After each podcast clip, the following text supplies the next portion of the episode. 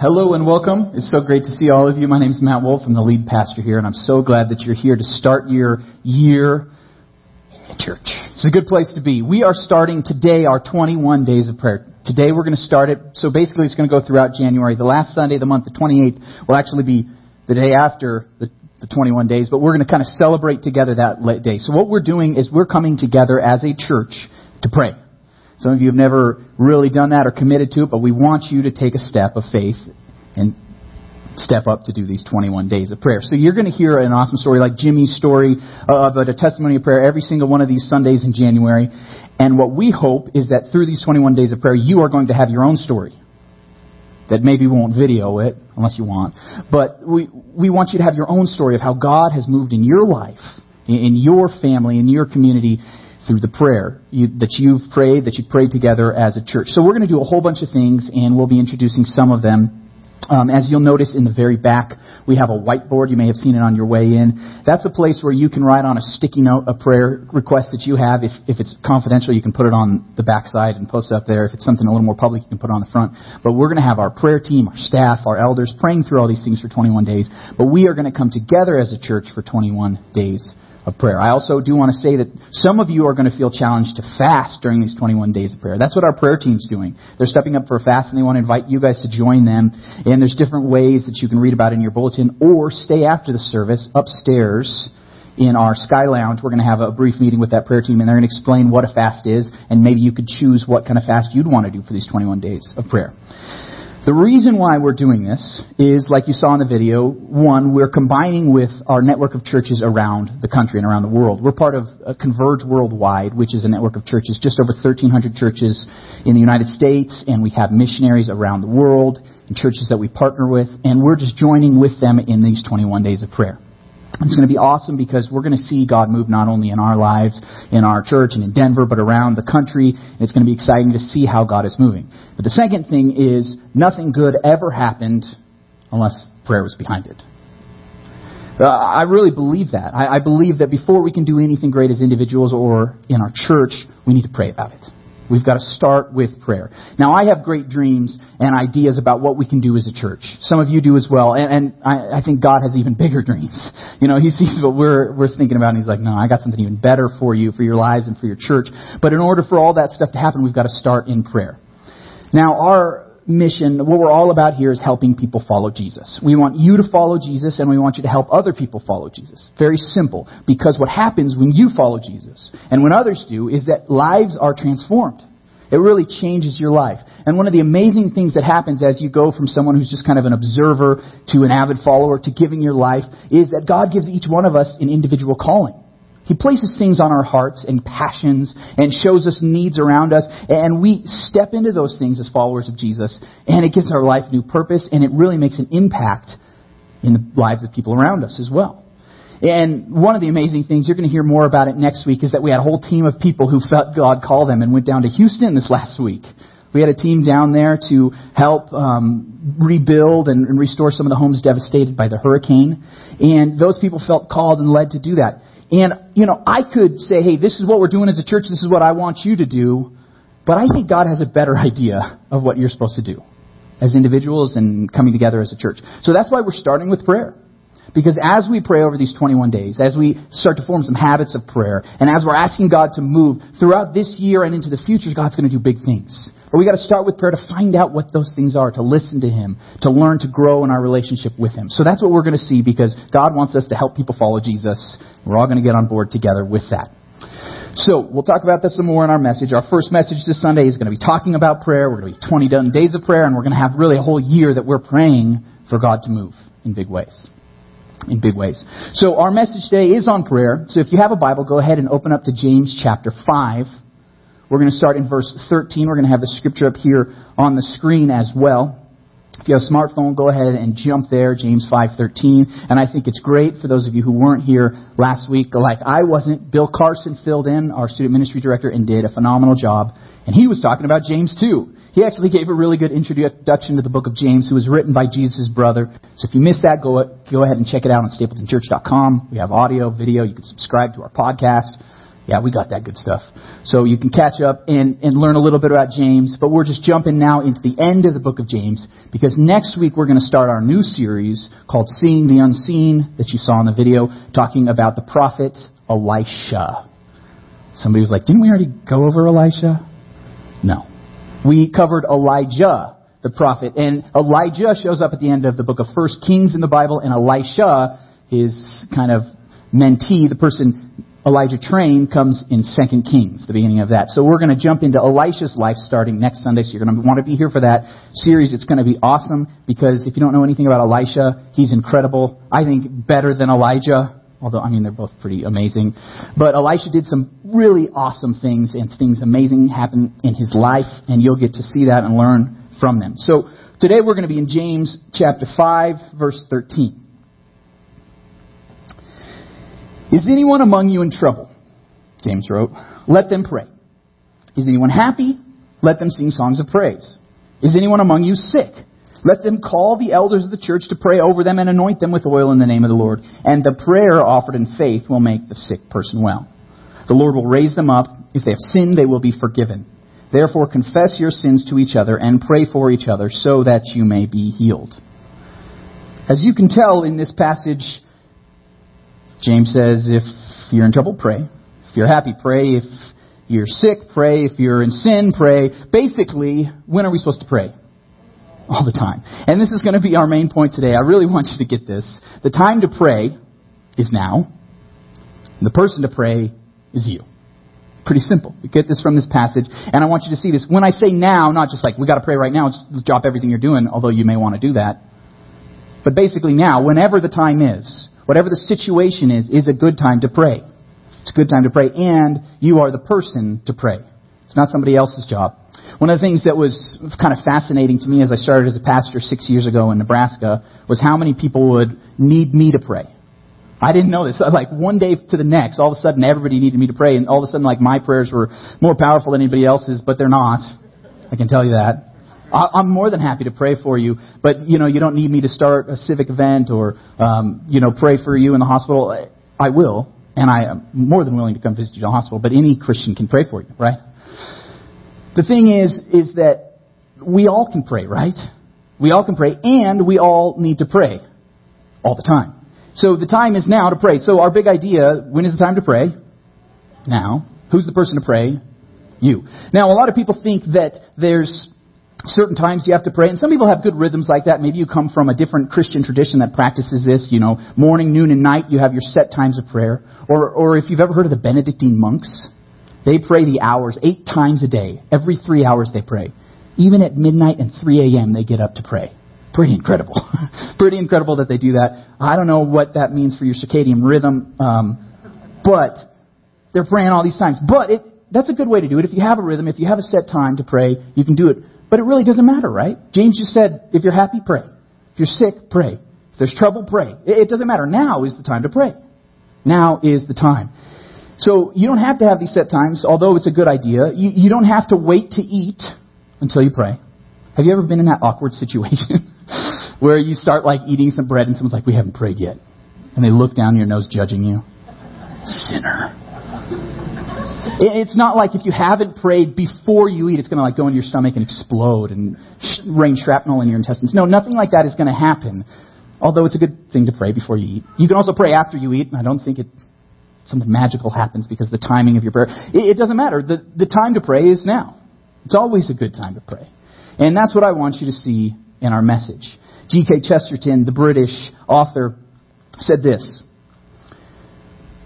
If we have that quote pulled up. I have to jump back. Sometimes I jump around and keep them on their toes back there. Thank you, Kevin. Um, G.K. Chesterton said, You say grace before meals. All right. But I say grace before the concert and the opera, and grace before the play and pantomime, and grace before I open a book, and grace before sketching, painting, swimming, fencing, boxing, walking, playing, dancing, and grace before I dip the pen in the ink. When's it a good time to pray? Now. It's always a good time. Um, the Apostle Paul talked about this quite a bit and he talked about unceasing prayer. In, in the book of 1 Thessalonians, in chapter 5, he says this Pray at all times. Be thankful in all circumstances. This is what God wants from you in your life in union with Christ Jesus. As you begin to grow in your following of Jesus, in your relationship with Him, you're going to be praying more and more and more. And then you're going to find it's not just in these rhythms you have to pray at certain times. You're going to be praying all the time throughout the day. Different things are going to set it off, and you're going to start having this conversation with God. Brother Lawrence, the great monk, said, you know, this is practicing the presence of God. You know, God's always with us. We can always talk with Him, and we should. Now is a good time to pray.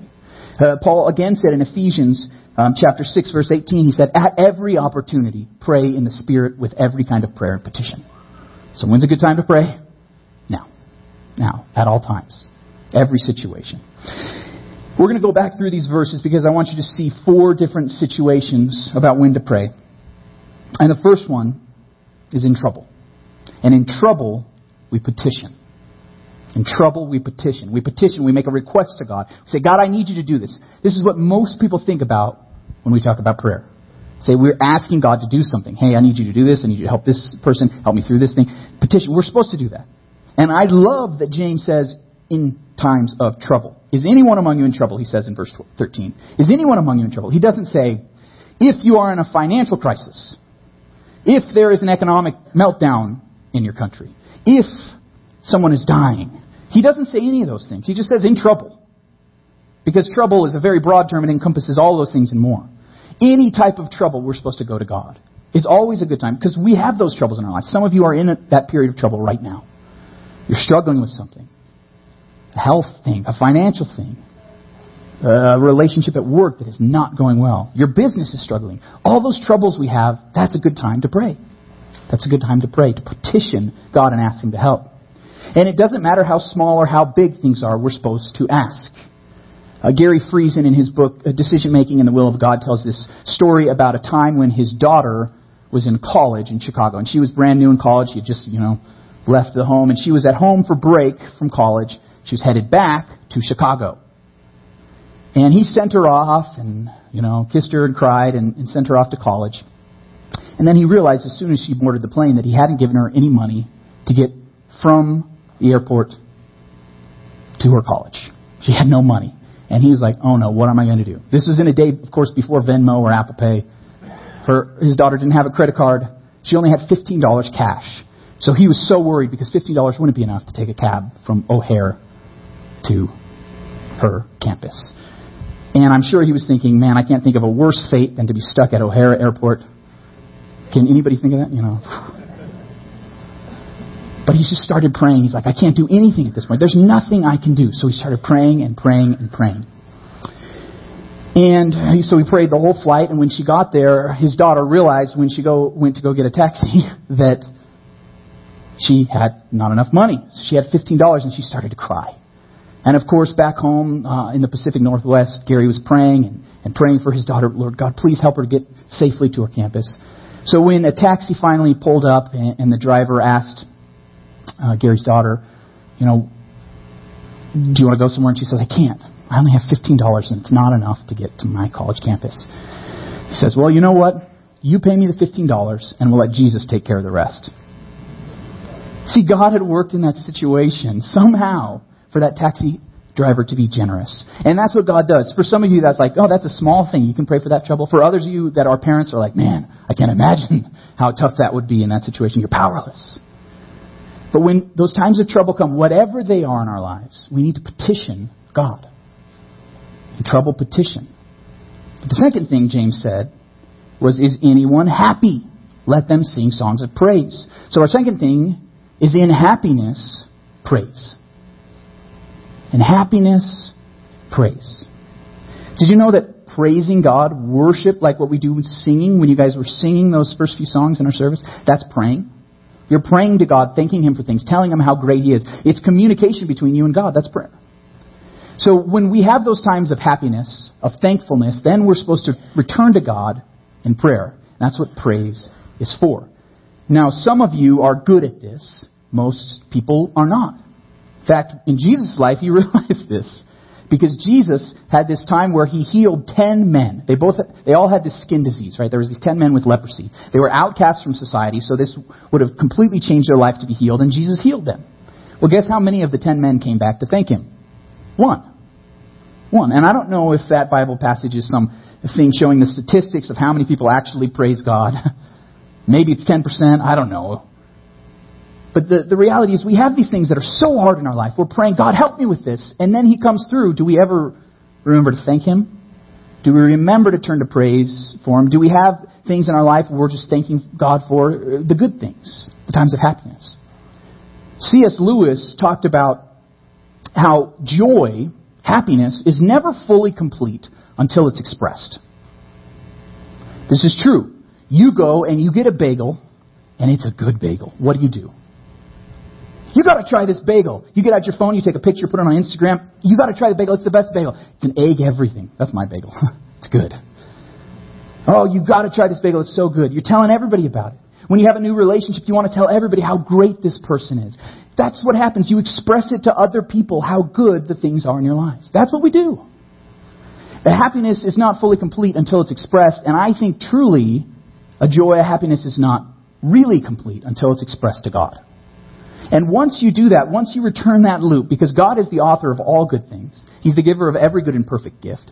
And when we realize how happy that makes us for the good things He gives us, and we return in praise and say, God, thank you so much, you are a good creator, then our joy, our happiness is even greater.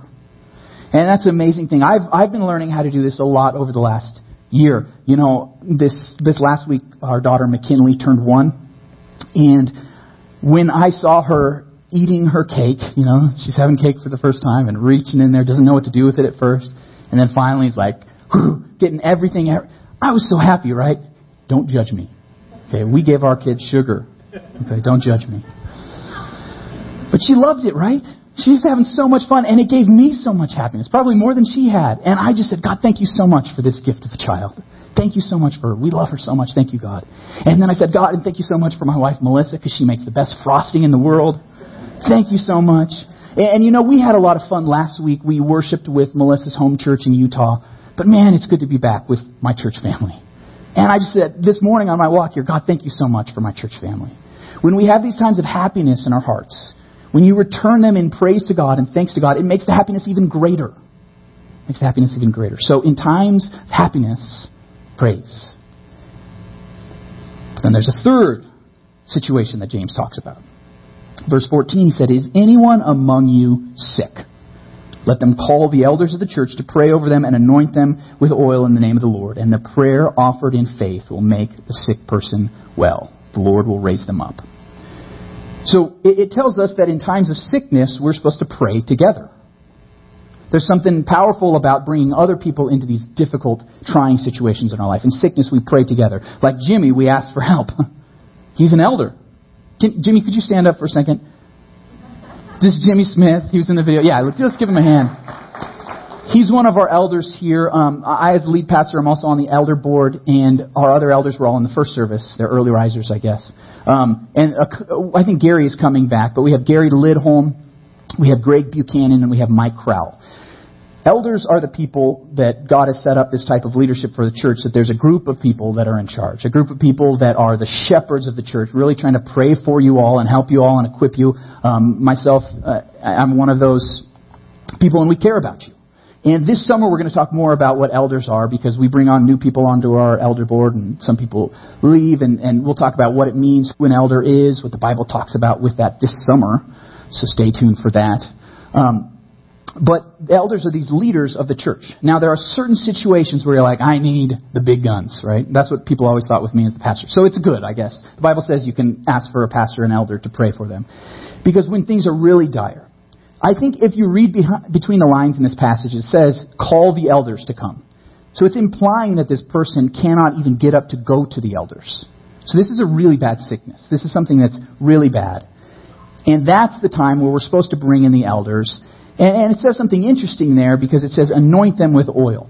Now that's kind of weird practice, and if you do call us and you say, "Hey, could you anoint me with oil?" I'm not going to show up in weird robes and perform all these incantations. That's not going to happen. But what it is is that oil is a symbol of God's blessing, a symbol of the Holy Spirit and anointing. This happened in the Old Testament. Whenever a priest was chosen, he was anointed with oil. When the king was chosen, they were anointed with oil because this showed a symbol of God's blessing, a symbol of God's Holy Spirit resting on this person. So in the same way, we're asking God symbolically to come onto a person to heal them. There's nothing magical that happens in there. It's just a symbol. It's just like we're going to take the bread and the cup uh, at the end of the service today. They're symbols of Jesus' body and his blood. When we have someone go down in baptism into the water, it doesn't magically wash them of their sins, but it symbolically does.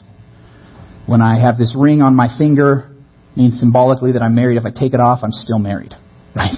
it's just a symbol of the marriage. So that's what the oil is. I think it's really interesting. I was thinking about this this morning that Jesus did, he didn't have oil one time, but there was a guy who was sick who was blind, John 9, and he took some mud and he spit into it, mixed it up and put it on the guy's eyes, and then told him to wash and he was healed. And was something magical happening? No, I think there's something powerful in symbols like that. We see that there's healing in symbols, and I think that's the same thing with oil. So one thing that we are doing in these 21 days of prayer is having an opportunity for you to seek prayer. For you to seek prayer. So at the end of every service this month, we are going to have some of the elders and some of our prayer team available and myself, and we're going to just hang out in the back. And if you need prayer for something specific, maybe it's a trouble, maybe it's a crisis, maybe it is something that's health related, and if you need a prayer for something, we're going to be there for you. We want you to just feel open to come up to us and get prayer. Um, in addition to those sticky notes we have, if you want um, somebody else to pray for it throughout the week. But we want to make that available for you because prayer together does something powerful. Even Jesus said that, for when two or three of you are gathered in my name, there am I with them. Jesus said that. Something powerful when we come together in prayer. So that's the third thing. In sickness, pray together. And the fourth, in sin, repent. In sin, repent. That's what it said in verse 16. Therefore, confess your sins to each other and pray for each other so that you may be healed. In sin, repent. Did you notice the P's in our four points? In trouble, petition. In happiness, praise. In sickness, pray together. In sin, repent. Didn't start with P, but still has it in there, right? I hope you guys can remember that. Because it's always a good time to pray, but in sin, we repent. Now, it seems that there's a connection in this passage between someone who's sick and someone in sin that perhaps they're related. And that can happen. It can be that someone is so much in sin that God gets a hold of their life, gets a hold of their attention through a sickness. But this is not always the case. In fact, the entire book of Job in the Bible and John chapter 9 prove that that is not always true. It's maybe not true a lot of the times, but it could be. But what I always tell people when they're struggling with this, you know, did I do something to cause this? I don't know. But it's probably a good time to repent. Might as well, right? Take advantage of the situation. Jesus had this opportunity in, in, in, I think, Luke chapter 13. There was this tower that had collapsed and killed 18 people. And people were like, were those the worst sinners? Is that why this disaster happened to them? Do, do people in that region need to repent? And people ask this like about Hurricane Katrina or, or the disaster in Haiti. Is it because they're the most sinful that there's voodoo down there? Is that why God is judging them with this disaster? Well, probably not. And how can we know? But Jesus said to those people, eh, but you still should probably repent. So he told the people, he said, there's probably nothing different about these 18 people who died in the tower, but just take the opportunity to repent. You probably have sin in your life that you need to confess. So whether you're lying on a hospital bed or you're feeling sick or, or whatever the situation, just repent. In 1 John chapter 1, we read that God, if we confess our sins, God, He is faithful and just and will forgive us our sins and purify us of all unrighteousness. No matter the sin you have in your life, just confess, repent. It's a good time in prayer to tell God about that. And God will heal you. He will forgive you of those sins. Now, it says here that we should confess your sins to each other.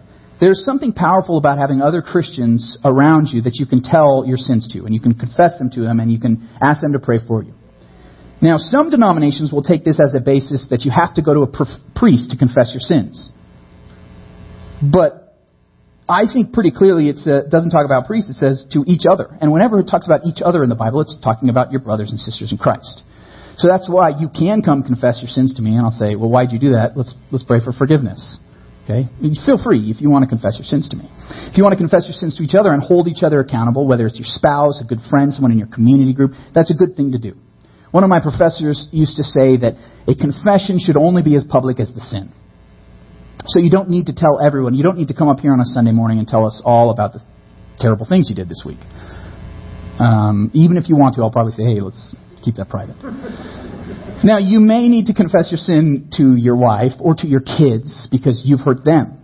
and what they've done. If you're a leader like I am as pastor or an elder of the church, we are supposed to confess our sins publicly because we're public leaders. There's something about the level of publicity that you have that you confess publicly. So that's why we confess to each other. But there's no command about how public or, or to whom you're supposed to, whom, did I say that right? To whom you're supposed to confess, but it does say we should confess. So that's why, whether it's in prayer individually to God or with other people, we should ask for forgiveness. We should repent of our sin. Now, some sins, of course, are between you and God. David said in one of his Psalms, Against you, God, against you only have I sinned. He was very clear, and thankfully he wrote it down so we all, the whole world forever gets to hear about his sin. But, maybe it was king that he had to do that. But he was saying, hey, some of our sins are just between us and God. And those are the ones, let's just go in prayer and repent. Whatever the situation, let's repent of those sins and we will receive forgiveness. So I hope you can see in this passage that now is a good time to pray, right? Now. It's a good time now. And in our next section in this passage, we're going to see that the person to pray is you. Look at the end of verse 16. It says, The prayer of a righteous person is powerful and effective. And then it says this, verse 17 Elijah was a human being, even as we are. He prayed earnestly that it would not rain, and it did not rain on the land for three and a half years. Again he prayed, and the heavens gave rain, and the earth produced its crops. I really like this passage because it harkens back to Elijah, which we just covered. I think it's really great because it ties in there. And what it says, James says, that Elijah was a human being just like us, just like me, just like you, human being, 100% flesh, and he had some problems too. Didn't we see some of the mistakes he made and some of the, the depths of things he dealt with? I mean, Elijah, we, he felt the depths of emotions. He was sad, he was angry, he was depressed. He went through a period where he didn't even want to live. He wanted to die. And that's the person that God used to be an example of prayer. So if he's the person who should pray, so are we. So are we. And there's an amazing story. We went over it briefly in our series through Elijah, but I just wanted to tell you again about it. It's at the end of 1 Kings 18. And Elijah was there on Mount Carmel. He had just had this amazing showdown with the prophets of Baal, a false god. And he had called down fire from heaven, and the one true God, Yahweh, the God of Israel, the God of us, me and you, he showed up and brought fire from heaven, and it was amazing, this powerful thing. And what's interesting about that is that that was at the end of the three and a half years of drought. Been a terrible economic time. Things were really bad. People were starving and dying because there wasn't enough food. And Elijah, as soon as the fire comes down from heaven, the showdown happens, he, he tells the king Ahab, he says, Why don't you go and celebrate? He says that. He says, Go eat and drink. As if the rain had already come, as if the drought was over. But it wasn't. But in faith, Elijah knew that God was going to act. So then Elijah, after he told the king to go party, he went up on the mountain and started praying. He got on his knees, face down, and he was praying, God, please cause it to rain. Please bring rain. Please bring rain. He was calling out to God. And he was so, he was so into this prayer that he couldn't even look. So he told his servant, he said, why don't you go check if there's rain yet? So the servant looks out to the sea and there's no rain. So Elijah starts praying again, fervently, passionately, earnestly, it says for more rain. Servant looks, no rain. Servant looks a third time, then a fourth, then a fifth, and a sixth time, and still no rain had come. This is Elijah, the great prayer, right? But finally, the seventh time, when Elijah said, Go look if there's rain, servant went, and he came back and he said, There's a tiny cloud about the size of my fist. It was starting to form. And Elijah says, Okay, we better get out of here. And he yells down the thing, we gotta book it out of here. The rain is coming. We can't be caught in the mountains. And they, they speed out of the mountains to get out of there because it would have been terrible to traverse the mountains in the rain. And, and the rain did come. That cloud began to get bigger and bigger and bigger and poured rain in the mountains, poured rain on the land and ended the famine, ended the drought. And there was water to water all the land, all the crops, all the animals. The drought was over. The famine, the economic hardship was ended because of this man's prayer. And he was a human being just like me and just like you.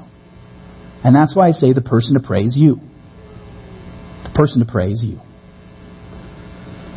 Now, some people read this, verse 16, and they say, The prayer of a righteous person is powerful and effective.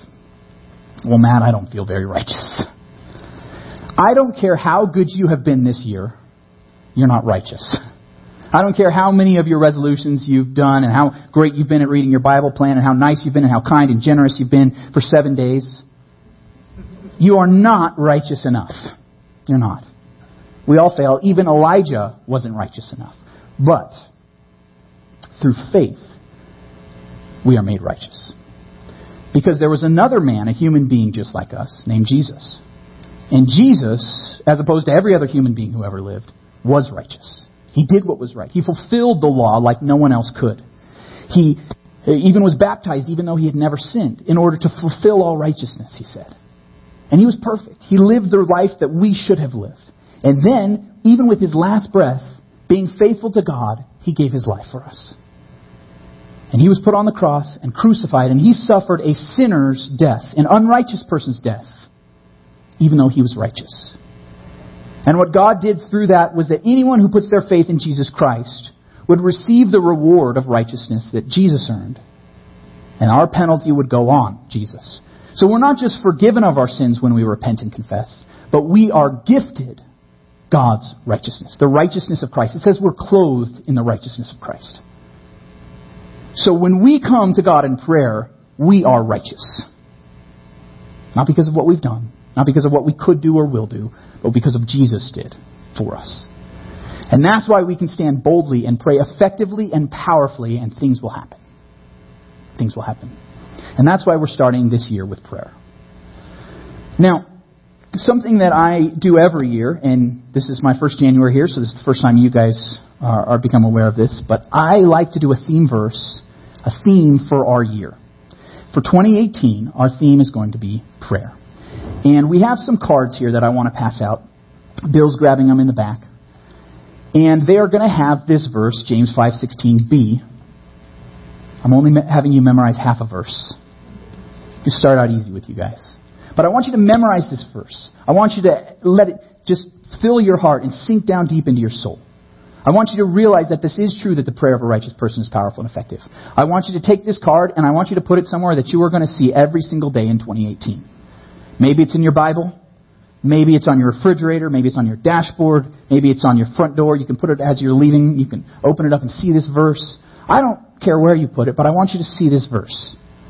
And I want you to memorize it. I want you to get it into your heart, into your soul. Because I want every single one of you to be a powerful and effective prayer through the righteousness of Christ. And see what God does in your life. Now, as we're still passing out those cards, we are going to end our service with a couple different things. We are going to take communion. It's the first of the month where we remember what Jesus did for us, and we remember that we are forgiven and declared righteous, so we can take that time to repent of our sins and be forgiven. It's a great time to do that. But before we're going to do that, we're going to take a few minutes to silently pray, pray and reflect on what God is leading you to in these 21 days of prayer. So if you have a pen or paper, or if you have your smartphone that you can take notes on, I want you to write down two things in our time of reflection. The first one is one of those petitions. What is something that you really need to pray for? It could be something in your life. It could be a habit you need to break. It could be um, a medical thing that you're going through. It could be something in your family or in your community. It, just something that's really on your heart. I want you to write down that prayer. Because when you write it down in 21 days, I think God can act. And I think it'll be amazing to look back and see that God has moved, that He has acted, He has answered your prayer. It's been effective, it's been powerful. So I want you to write down one thing to pray for. You can be bold. You can be bold. We're going to pray, and we're going to pray together about these things. And the second thing I want you to write down is your commitment for the next 21 days. What will you commit to for this time of prayer? Maybe you've never been a daily prayer, and you're going to commit to the next 21 days to pray every single day. Maybe you're going to even set your alarm on your smartphone right now to wake up 15 minutes early and pray. Maybe you're going to commit to saying, hey, we're going to pray as a family every meal. Or, or every dinner, we're going to get together and pray. That's your commitment for 21 days. Maybe you're going to say, hey, I don't have community group, so it doesn't start up till February, so I'm going to commit to those 21 days, the next three weeks, going to our prayer team that meets between the services every Sunday or Tuesday nights at 6 p.m. here in upstairs in the hangar. And you're going to commit to those things. Maybe you're going to commit to something different. Maybe it's part of that fast. And once again, we are having a brief meeting afterwards to talk about what a fast is. But maybe there's something in these 21 days you want to commit to giving up. And we do these fasts as Christians because we give up something and it helps us to focus on God and focus in prayer. And if you give up some kind of food, maybe if it's even one meal a day or some kind of food that you love, every time you think about it and desire it and crave it, you turn that into a prayer. When you're hungry, man, you feel those stomach pains. Oh, I can pray. So maybe you're going to commit to skipping a, a meal a week or, or a daylight fast or even 21 days of prayer. Maybe talk to your doctor first, but you can do it. It's humanly possible. Jesus fasted for 40 days. Come on, slackers. no, I, I'm kidding. But wherever it is, maybe you want to start out with a simple fast. Maybe you need to fast from social media. Hmm. Hmm. But whatever it is that you're going to give up to replace it with prayer, to connecting with God, to asking Him for these things, because we want God to act in our lives, in our families, in our church, in our community, in the world. And I think God is going to do some big things in our lives and in our church and in Denver. And it's exciting. We're going to be doing this across the country with 1,300 other churches. It's amazing that for these 21 days, I think God is going to move and, act in big ways. So I want you to write those two things. So we're going to take a couple minutes. Um, Sonny's going to come up and start playing some music. And just take a couple minutes to think and pray. What is God leading you to do? Not me, not the person who should be here, not your spouse. What is God leading you to do? So let's take that time right now to pray.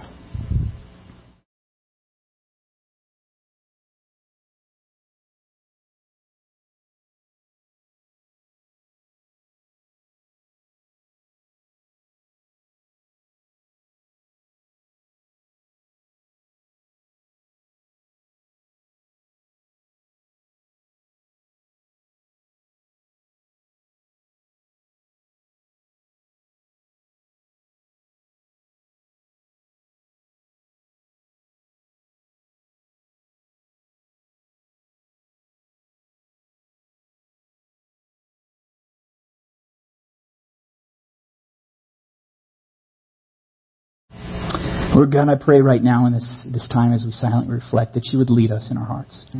That your Holy Spirit would be the guide. That you would show us that thing that we need to pray for fervently. For 21 days that we can pray for this thing. And maybe we can even involve some other people in this prayer.